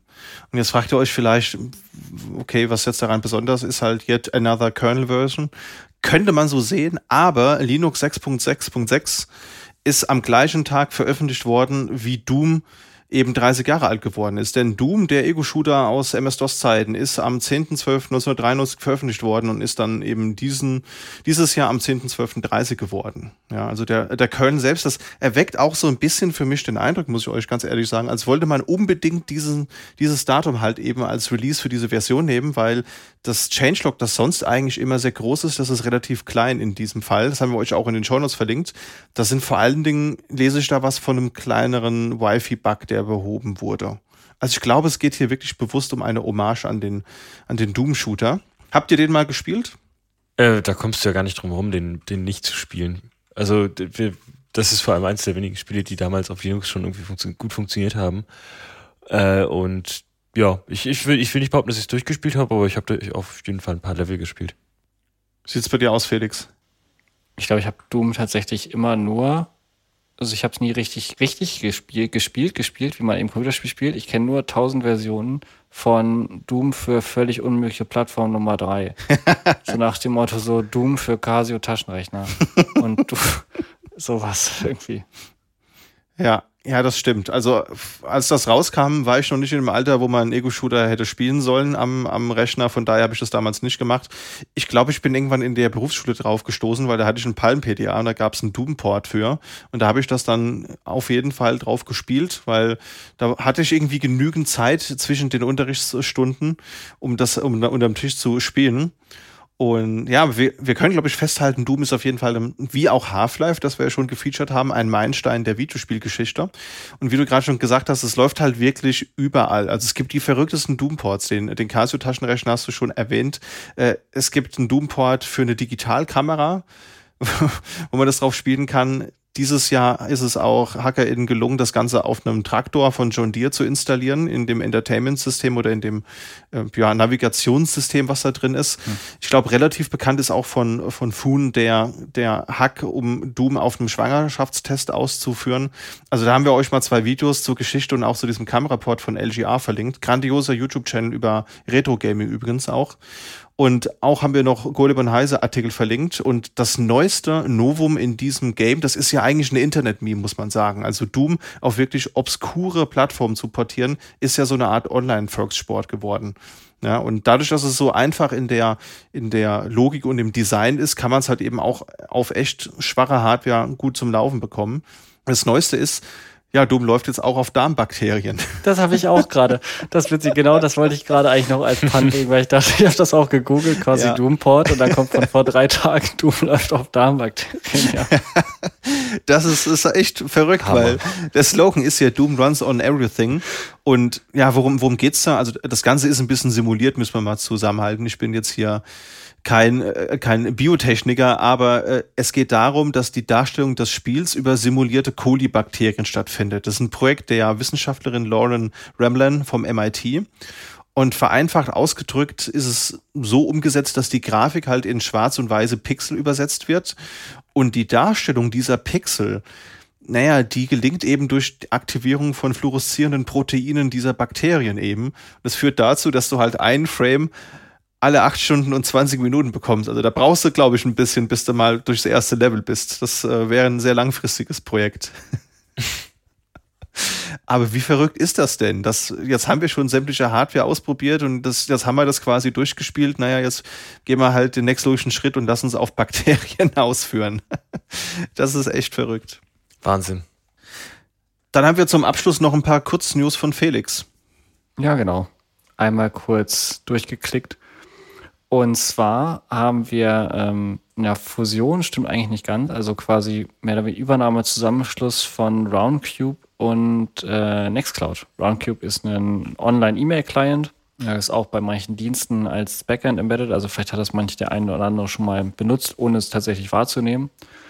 Ähm, und das Problem bei Roundcube war nämlich das, oder Problem, der Entwickler von Roundcube oder der Core-Entwickler möchte sich eben ein bisschen zurücknehmen und dann ja, hat eben Nextcloud beschlossen, das Projekt zu übernehmen, die Entwickler einzustellen, die verbleibenden Entwickler einzustellen und das Projekt damit eben so ein bisschen zu unterstützen. Prinzipiell hätte man jetzt ja erstmal erwarten können, dass es irgendwie dann direkt integriert wird. Ähm, allerdings gibt es ja schon Nextcloud Mail. Und da wäre jetzt ein bisschen die Frage, was da passiert. Allerdings wurde die Frage dazu, die eben auf sich ist, damit beantwortet, dass sie eben erstmal das nur organisatorisch übernehmen und zwar nach technischen Synergien suchen, das Projekt jetzt aber eigentlich erstmal ja, selbstständig weiterentwickeln wollen. Das heißt, hinter Roundcube steht jetzt Nextcloud. Ansonsten gibt es noch einen Systemd-Update 255 und zwar mit einem ziemlich kultigen Update eigentlich äh, System D255 bringt den Bluescreen of Death zu Linux. Das heißt, wenn es jetzt ähm, Kernel Panic gibt, quasi Fehlermeldung Kernel Panic, dann gibt es jetzt die Möglichkeit, die, oder wird jetzt der, der Bluescreen of Death wahrscheinlich auch mit QR-Code, wie man das von Windows kennt, angezeigt. Mhm. Und man hat eben die Möglichkeit, relativ schnell dann eben rauszufinden, convenient, was da eben schiefgegangen ist und ja, im besten Fall vielleicht, wie man das auch beheben kann. Uff, Da sehe ich jetzt schon die ersten Kommentare irgendwie, ja, äh, Pöttering wechselt zu Microsoft und ein halbes Jahr später haben wir ein äh, Blue, Blue Screen of Death in Linux. Was ist das nächste? Ich sehe das schon von meinem geistigen Auge. Da müssen wir mal unbedingt in die heiße Kommentarspalte unter den Artikel. Hm. Ich, wir müssen nicht in die heiße Kommentarspalte, Christian. Da müssen wir nie hin. Ja. Du hast zu viel, du bist schon zu lange im Urlaub, Christian. So, so ein Blödsinn redest du sonst nicht. Äh, dazu, dazu muss ich, dazu muss ich sagen, ähm, System die 255 bringt BSOD, steht hier in den Show Notes. Ich habe das vorhin kurz überflogen und dachte, ähm, das ist einfach ein Bug-Report. Also, dass die Version einfach einen Bug hat und die und Systeme crashen lässt. Ähm, aber gut, das ist äh, ein schöner Twist auf das Update. Ja, wir sind gespannt. Ich bin gespannt auf den äh, ikonischen Moment, wenn mir das das erste Mal passiert. Ich weiß noch nicht genau, ob das ein guter Moment in meinem Leben wird oder nicht. ich bin auch gespannt, weil es gibt noch keine Bilder. Ich habe zumindest noch keine Bilder gesehen, wie sowas aussehen sehen kann, aber da kann man sich ja einfach selbst mal ein schlechtes Modul bauen, um Kernel Panic auszulösen oder einen Kernel kompilieren, wo keine Treiber fürs Filesystem drin sind. Das wäre mal so ein, so ein kleines Projekt für einen verregneten Tag, wo man nichts mit sich anzufangen weiß. Sein Kernel crashen. Ja, genau. Hammer. Ansonsten, ähm, letztes Update wäre der Kampf von Chrome gegen Adblocker geht in die nächste Runde. In Folge von Chromes Manifest V3 gibt es jetzt eben noch eine, weitere Änderung. Und zwar müssen alle Updates für Plugins, ähm, also alle Änderungen an Plugins, müssen jetzt immer durch den Chrome Web Store. Äh, und das ist eben ein Problem für einige Adblocker, weil die eben eigentlich äh, ihre Blocklisten quasi als Source Code referenzieren. Also es waren so hier, ich lade mir halt eben von Git oder so eine öffentlich gepflegte Liste nach. Und dieser Weg soll eben zugemacht werden, verboten sein. Und dadurch müsste man eben jedes Update der Blockliste eben immer durch den Chrome Store schleifen, wo es natürlich dann geprüft wird und ein bisschen dauert. Ich fand eigentlich den verlinkten Blogartikel ganz, ganz nett, wo es eben darum geht, im ewigen, wenn du das Spiel von Katz und Maus nicht gewinnen kannst, dann mach die Maus langsamer. So um ging's da. Schönes Sprachbild, aber ich glaube, das bringt es auch gut auf den Punkt, was das eigentliche Problem an der Sache ist. Ja. Kommen wir zum letzten Punkt und das ist, bevor wir in die Tool- und Medientipps absteigen, äh, Focus und Linux Wrapped. Ja, ich glaube, ihr alle habt in den sozialen Netzen seid zugespammt worden von Spotify Wrapped und anderen Wrapped. Natürlich gibt's auch ein FOL Wrapped. Äh, und was, was ich mich da frage, warum gibt's sowas nicht für die Kommandozeile? Das wär's doch, wenn man so am Ende des Jahres von seiner Bash so einen schönen Hinweis bekommt, das sind die Kommandos, die du am häufigsten ausgeführt hast, da hast du dich am häufigsten vertippt ach, und das waren die schlimmsten Terraform-Deployments, die du dieses Jahr versucht hast auszuführen und der folgende Ansible-Code, über den hast du dich am meisten aufgeregt und am meisten editiert oder, oder so. Das, das wäre doch mal was. Also ich prangere das an, warum es das nicht gibt. Das hätte ich gerne für nächstes Jahr. Jetzt ohne Spaß, also für, wenn, solange die History, also zumindest für die Laufzeit der History, je nachdem wie oft du löscht, wäre das eigentlich gar kein Problem. Das können wir prinzipiell jetzt gleich direkt nach der Folge kurz noch, noch bauen. Ja. Wrapped, einfach nur wrapped, wir nennen es einfach wrapped. Ja. Hast du die Domain? Rap.meme? das ist eine Idee. Das, da, können wir, da können wir gleich nochmal ins, ins Detail gehen. Also für die Bash History gibt's ja sowas. Ich habe irgendwo mal so ein, so ein kleines Skript gesehen, wo halt einfach nur History ausgeführt wird und dann halt das erste Kommando, dass man halt nur den Kommandonamen hat ohne, ohne Parameter. Aber das ist halt unspektakulär. Das ist bei mir halt irgendwie Ansible Playbook, Vagrant, Terraform. Aber ich würde halt gern wissen, was genau ich am meisten in Terraform oder so gemacht habe. Aber das sollte sich ja implementieren lassen. Aber egal, kommen wir mal zu den Zahlen, Daten, Fakten für diesen Podcast. Ähm, da haben wir im Vergleich zu letztem Jahr ein ordentliches Wachstum hingelegt, das wir vor allen Dingen euch, liebe Zuhörende, natürlich zu verdanken haben. Deswegen wollen wir es hier einmal kurz zusammenfassen. Wir sind mittlerweile bei ca. 5000 Abos und Zuhörenden und haben normalerweise circa 2800 Downloads pro Monat. Das ist im Dezember nicht ganz repräsentativ. Der reißt immer ein riesiges Loch oder ja, erweitert diesen, diesen Counter, weil wir da ja auch immer den Adventskalender haben und dann natürlich täglich Folgen rauskommen und die auch runtergeladen werden. Wir haben jetzt diesen Dezember zum Zeitpunkt der Aufnahme circa 15.000 Downloads. Das ist natürlich um Vielfaches höher als sonst. Also auch da vielen Dank schon mal für das fleißige Runterladen und reinhören in die Episoden. Aber was wir vielleicht nochmal mitgeben können, ist, dass von den Plattformen, also die Leute, die unseren Podcast hören, da sind 44 Prozent davon sind Android-User und 35 Prozent sind iPhone-User. Die Apps, die ihr so benutzt, das ist zu 23 Prozent ist das Apple Podcasts und direkt dahinter. Und das hat mich ein bisschen verwirrt, muss ich sagen. Spotify. Ich hätte eigentlich gedacht, Spotify ist ja, kann man sich jetzt überstreiten, ob das eine Podcast-Plattform ist oder nicht. Das Fass will ich jetzt gar nicht aufmachen, aber ich hätte jetzt gedacht, dass in unserer Bubble die Leute, die uns hören, tatsächlich dann eher eben dedizierte Podcast-Apps haben, aber es ist wirklich ein nicht ganz unerheblicher Teil an ähm, Leuten, die über, über Spotify auf uns aufmerksam werden. Ansonsten haben wir 19% Athena-Pod und ich habe auch zweimal, es ist echt verrückt, was man in den Statistiken alles findet. Ich habe gesehen, dass zweimal eine Folge über WhatsApp gehört wurde und einmal über, über Winamp. Also da hat wirklich jemand direkt den Feed, den RSS-Feed direkt in Winamp reingehauen. Also Kudos an, an diese Person. Finde ich total Hammer, dass man im Jahr 2023 die Fahne für Winamp noch hochhält und darüber Podcasts hört. Wann habt ihr das letzte Mal Winamp benutzt? Das ist, glaube ich, ewig, ja ich glaube, das war auf dem ersten Windows XP-Rechner, ähm, den, den ich damals von meinen Eltern bekommen habe. Vor 2010 oder so, glaube ich. Aber Winamp gibt's doch jetzt auch wieder, oder? Ja, ja. Das, das hat doch so ein, so ein kleines Revival gehabt. Ja, aber haben, sind die nicht von irgendeiner Bude gekauft worden und machen jetzt irgendwie Skin-NFTs oder so? Irgendwas habe ich da oh, vernommen. Will ich nicht, will ich gar nicht hören. ich wollte jetzt nicht die Stimmung nach unten ziehen, aber ja. Ich bin, ich war immer so ein, also später war ich dann so ein Fuba 2000 Genießer und oh, ja. äh, irgendwann dann äh, Lollipop äh, aus dem GNOME Project. Ja, nice. Oder XMMS für die Linux-User. Ja. Wann war es bei dir, Felix? Das ist auf jeden Fall schon lange her. Also seit ich kein Windows, vor allem halt auch selbst in der Zeit, in der ich noch Windows benutzt habe und dann ja quasi noch, äh, noch also in der frühen Zeit davon. Erinnert mich auch so ein bisschen an, ist das dieser, ist WinRAR, nicht, gibt's das, gab es nicht auch? Das wäre so eine andere Software, die ich aus derselben, also nicht, die ich dasselbe kann, sondern einfach nur quasi, weil bei WinAmp habe ich gedacht an, an WinRAR, an dieses Tool, wo halt immer, wo man diese Lizenzbedingungen mal wegklicken muss. Ja.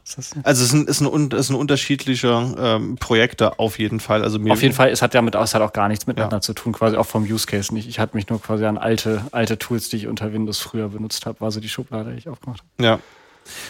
Zu den Ländern kann man sagen, dass wir mittlerweile in 83 Ländern gehört werden. Und das hätte ich auch nicht gedacht. Und zwar von Deutschland über Kanada bis nach Kambodscha ist quasi alles mehr oder weniger mit dabei. Die meisten natürlich 84 Prozent davon Deutschland, 4 Prozent Schweiz, auch 4 Prozent für Österreich und direkt danach teilen sich US, UK und die Niederlande dann die nächsten Slots. Dann habe ich mal geguckt, was waren denn so die beliebtesten Episoden nach allen Downloads. Also Folgen zu vergleichen ist immer schwierig, ja, weil man müsste eigentlich gucken, was die Folgen im Rahmen ihrer Veröffentlichung äh, in, innerhalb von sieben oder 14 Tagen an, an, an Zahlen generiert haben. Weil es ist natürlich klar, dass eine Episode, die jetzt im Dezember rauskommt, nicht so viel Downloads hat wie eine, die im Januar rauskam. Einfach weil die Folge halt wesentlich älter ist. Aber wenn wir mal nach allen Downloads gehen, denn die 7-Tage-Performance, die kann ich bei uns nicht so ganz einsehen, da ist der Bildschirm nicht breit genug. Beziehungsweise da brauchen wir dann äh, weitere Add-ons, um das sehen zu können. Und so wichtig war uns das ganze Thema bisher noch nicht. Aber wir können festhalten, die beliebteste Episode nach allen Downloads ist vom September, 10 Jahre Home Assistant mit 1560 Downloads. Direkt dahinter vom August die 30 Jahre Debian GNU Linux Folge mit Evgeny. Danach teilen sich im Prinzip ja äh, drei Folgen die Donuts, die relativ gleich sind. Das ist einmal die fabelhafte Welt von Nix und NixOS auch vom Mai. Das war auf jeden Fall echt eine Folge, die gut ankam.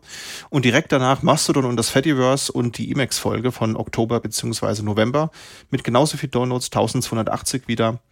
Und direkt danach kommt noch die Linux Smartphones Folge vom März mit 1220 Downloads. Also wir haben jetzt schon Folgen, die die vierstelligen Downloadzahlen erreicht haben. Das war letztes Jahr noch nicht der Fall. Das ist also auf jeden Fall ein Ziel, das wir dieses Jahr erreicht haben. Ich habe auch noch mal in Spotify Rap reingeschaut, denn da haben wir ja auch viele Leute, die uns zuhören. Da haben wir vernommen, dass wir 200 plus 290 Prozent HörerInnen haben, plus 450 Prozent Streams. Wir haben dann noch einmal plus 225 Prozent FollowerInnen, die neu dazugekommen sind und auch nochmal plus 65 Prozent veröffentlichte Minuten. Also wir haben dieses Jahr mehr Content generiert als letztes Jahr. Nicht zuletzt auch wegen dem Adventskalender. Und Spotify sagt, die Top-Folge des Jahres war die Folge Linux Security Grundlagen, die eben vom letzten Adventskalender kam. Also die wurde da häufig angehört. Das heißt, wir sollten vielleicht nächstes Jahr wirklich nochmal so eine Folge rein über Security machen und nicht nur so eine Adventskalender-Folge, sondern wirklich schon mal eine lange Folge, wo wir mal im Detail das Ganze besprechen. Dann gab es noch einen Hinweis von Enrico, Grüße gehen raus, dass wir neulich am ähm, Platz 66 in den podwatch.io Charts waren. Das ist Seite, die ich noch gar nicht kannte, aber die scheinen wohl die Apple Podcasts und Spotify Metriken zu kombinieren. Und wir hatten dieses Jahr 44 Gästinnen. Das muss man sich mal vorstellen. Also das hätte ich nicht gedacht, dass es so viele Leute waren.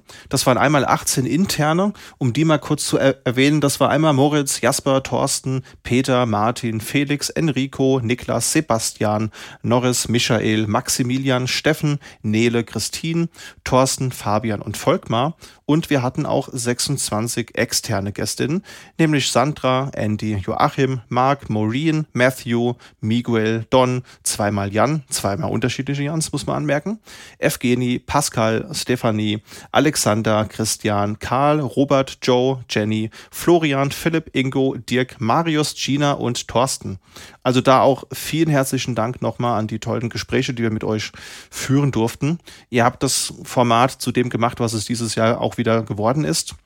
Und in dem Kontext natürlich danke an alle Zuhörenden für die Begleitung dieses Jahr. Vor allen Dingen auch die Kommentare und die Interaktion. Das ist natürlich für uns immer eine außerordentliche tolle Motivation, wenn wir merken, dass das, was wir machen, euch auch gefällt und ihr Fragen habt, Anmerkungen habt, uns vielleicht auch mal korrigiert. Die Interaktion auf Social Media sehen wir natürlich auch immer, immer gerne. Und natürlich müssen wir ja auch nochmal dem Team im Background danken, denn es sind nicht nur die drei Stimmen, die ihr hier vor allen Dingen immer hört, sondern es sind ganz viele Leute im Hintergrund, die da dafür Sorge tragen, dass es auch alles so funktioniert, wie ihr es gerne hättet. Das wäre hier in dem Kontext Nele, Theresa, Christine, Joachim, Martin, Valentin und natürlich auch unser Producer Stefan, den wir hier nochmal erwähnen wollen.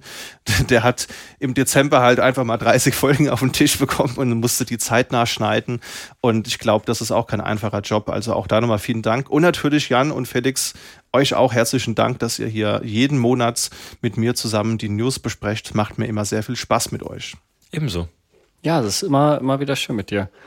Ich habe auch tatsächlich, aber tatsächlich bei den beliebtesten Folgen habe ich mir auch gedacht, weil das sind ja dann Folgen, ähm, bei denen ihr euch quasi, die Zuhörer, an denen ihr uns nicht hören müsst, quasi, könnt, dürft, ist die Frage, äh, sondern halt immer spannende GästInnen dabei sind.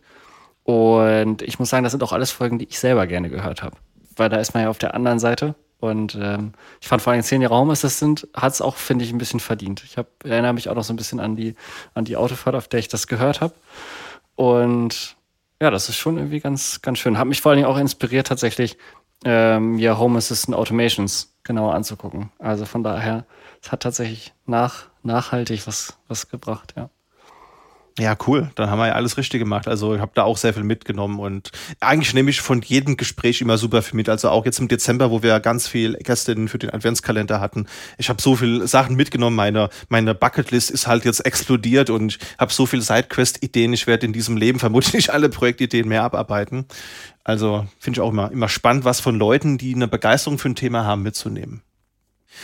Und damit kommen wir zu den Tooltips des Monats. Und ich habe einen relativ kleinen Tooltip und zwar ist das QO Notes. Das ist ein Frontend für die Nextcloud-Notizen. Man kann dem Produktnamen entnehmen, dass das früher mal ursprünglich für Own Cloud geschrieben war, deswegen Own Notes. Da auch nochmal Kudos an, ich hoffe, ich spreche das jetzt richtig aus, Ray Kniven auf Mastodon, der mir das mal empfohlen hatte. Denn wir hatten da neulich eine Diskussion über was man denn als Alternative zu OneNote nehmen kann. Und da benutze ich im Moment ZIM und finde das aber ein bisschen schade, dass das halt nicht ordentlich synchronisiert wird. Man muss dann halt selbst gucken, dass man im Hintergrund die Markdown-Files oder die Datenbank-Files synchronisiert. Und dann meinte er, naja, wenn du Nextcloud hast, dann schau dir doch einfach mal QO-Notes an. Ist eine kleine Anwendung für, für den Desktop. Synchronisiert sich eben also mit dem Ordner, den man auf der Platte hat, wo die Notizen liegen. Das ist ja dann mit dem Nextcloud-Client synchronisiert. Und ja, da sehe ich einfach die ganzen Notizen schön nebeneinander und kann da mein persönliches Wiki mit Nextcloud Backend betreiben. Das ist auf jeden Fall ein Tool, das ich persönlich sehr nützlich finde. Sei hier mal an der Stelle erwähnt. Und bei dir glüht der 3D-Drucker, Jan, wenn ich es richtig sehe. Genau, ich habe jetzt äh, den, den, äh, der eine Adapter zwischen äh, Netzteil und, äh, und 3D-Drucker hatte sich ja so ein bisschen verkohlt, den habe ich jetzt mit einer Vakuumklemme getauscht.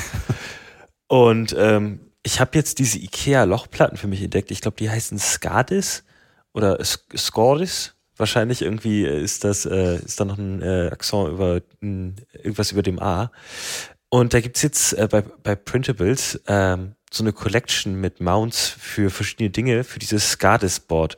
Und da will ich jetzt meine gesamte Werkzeugsammlung irgendwie aufhängen. Also da gibt's auch relativ spezifisch, also es gibt extra eine, eine Halterung für diese typischen 3D-Seitenschneider, äh, 3D-Drucker-Seitenschneider, äh, für äh, Messschieber, für Zollstöcke, äh, und es, ich habe jetzt auch schon von einem, das ist nicht in der Sammlung drin, aber in einer anderen, so einen AA-Batterienhalter, äh, so eine Art Spender, weil ich habe so viele Batterien hier irgendwie rumliegen und jetzt, wo ich dann doch mal in Richtung Heimautomatisierung gehe, benutze ich die auch tatsächlich. Also so diese Fenstersensoren, die smarten Thermostate oder so, die laufen alle auf Batterien. Und ähm, das fliegt ja alles in meinem Arbeitszimmer rum und das wollte ich jetzt mal mich drum kümmern, dass das nicht mehr so ist. Und äh, wer auch auf der Suche danach ist, der wird da schnell fündig. Das ist super. Das sieht toll aus. Vor allen Dingen also dieses Gatis Lochplatten. Ich habe mal gehört, jeder, der sich mit mechanischen Tastaturen beschäftigt, muss sowas auch haben. So wird es das Gesetz. Bei mir hängt auch sowas hinten. Und ähm, da was für das ein oder andere Keyboard oder für die ein oder andere Verlängerung oder so, das würde hier auch für ein bisschen mehr Ordnung sorgen. Ich glaube, da muss ich auch mal schauen, ob ich da was finde. Sieht auf jeden Fall toll aus.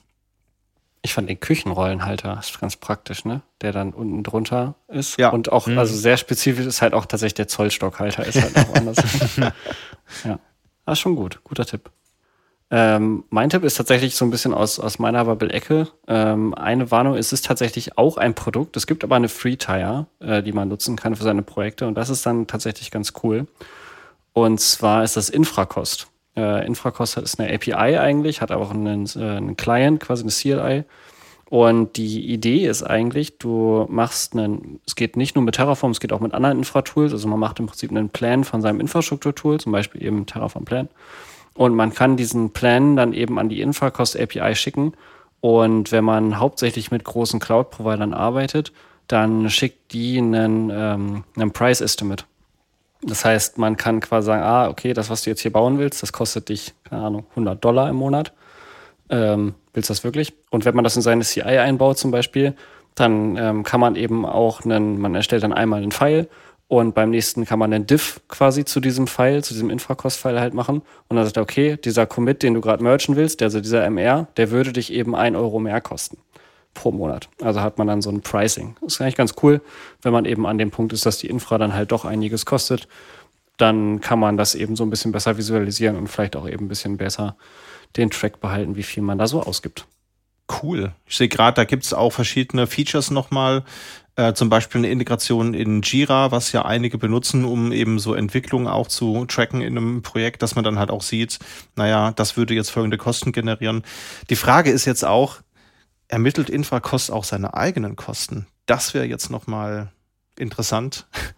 Aber die Idee, die, die finde ich super, weil ich glaube, man hat das voll oft überhaupt nicht im Blick, was das eigentlich kostet. Also voll oft, wenn ich irgendwie Schulung halte und dann einfach mal 50 VMs ausrolle, frage ich halt nicht, was das kostet, weil irgendjemand wird das schon bezahlen.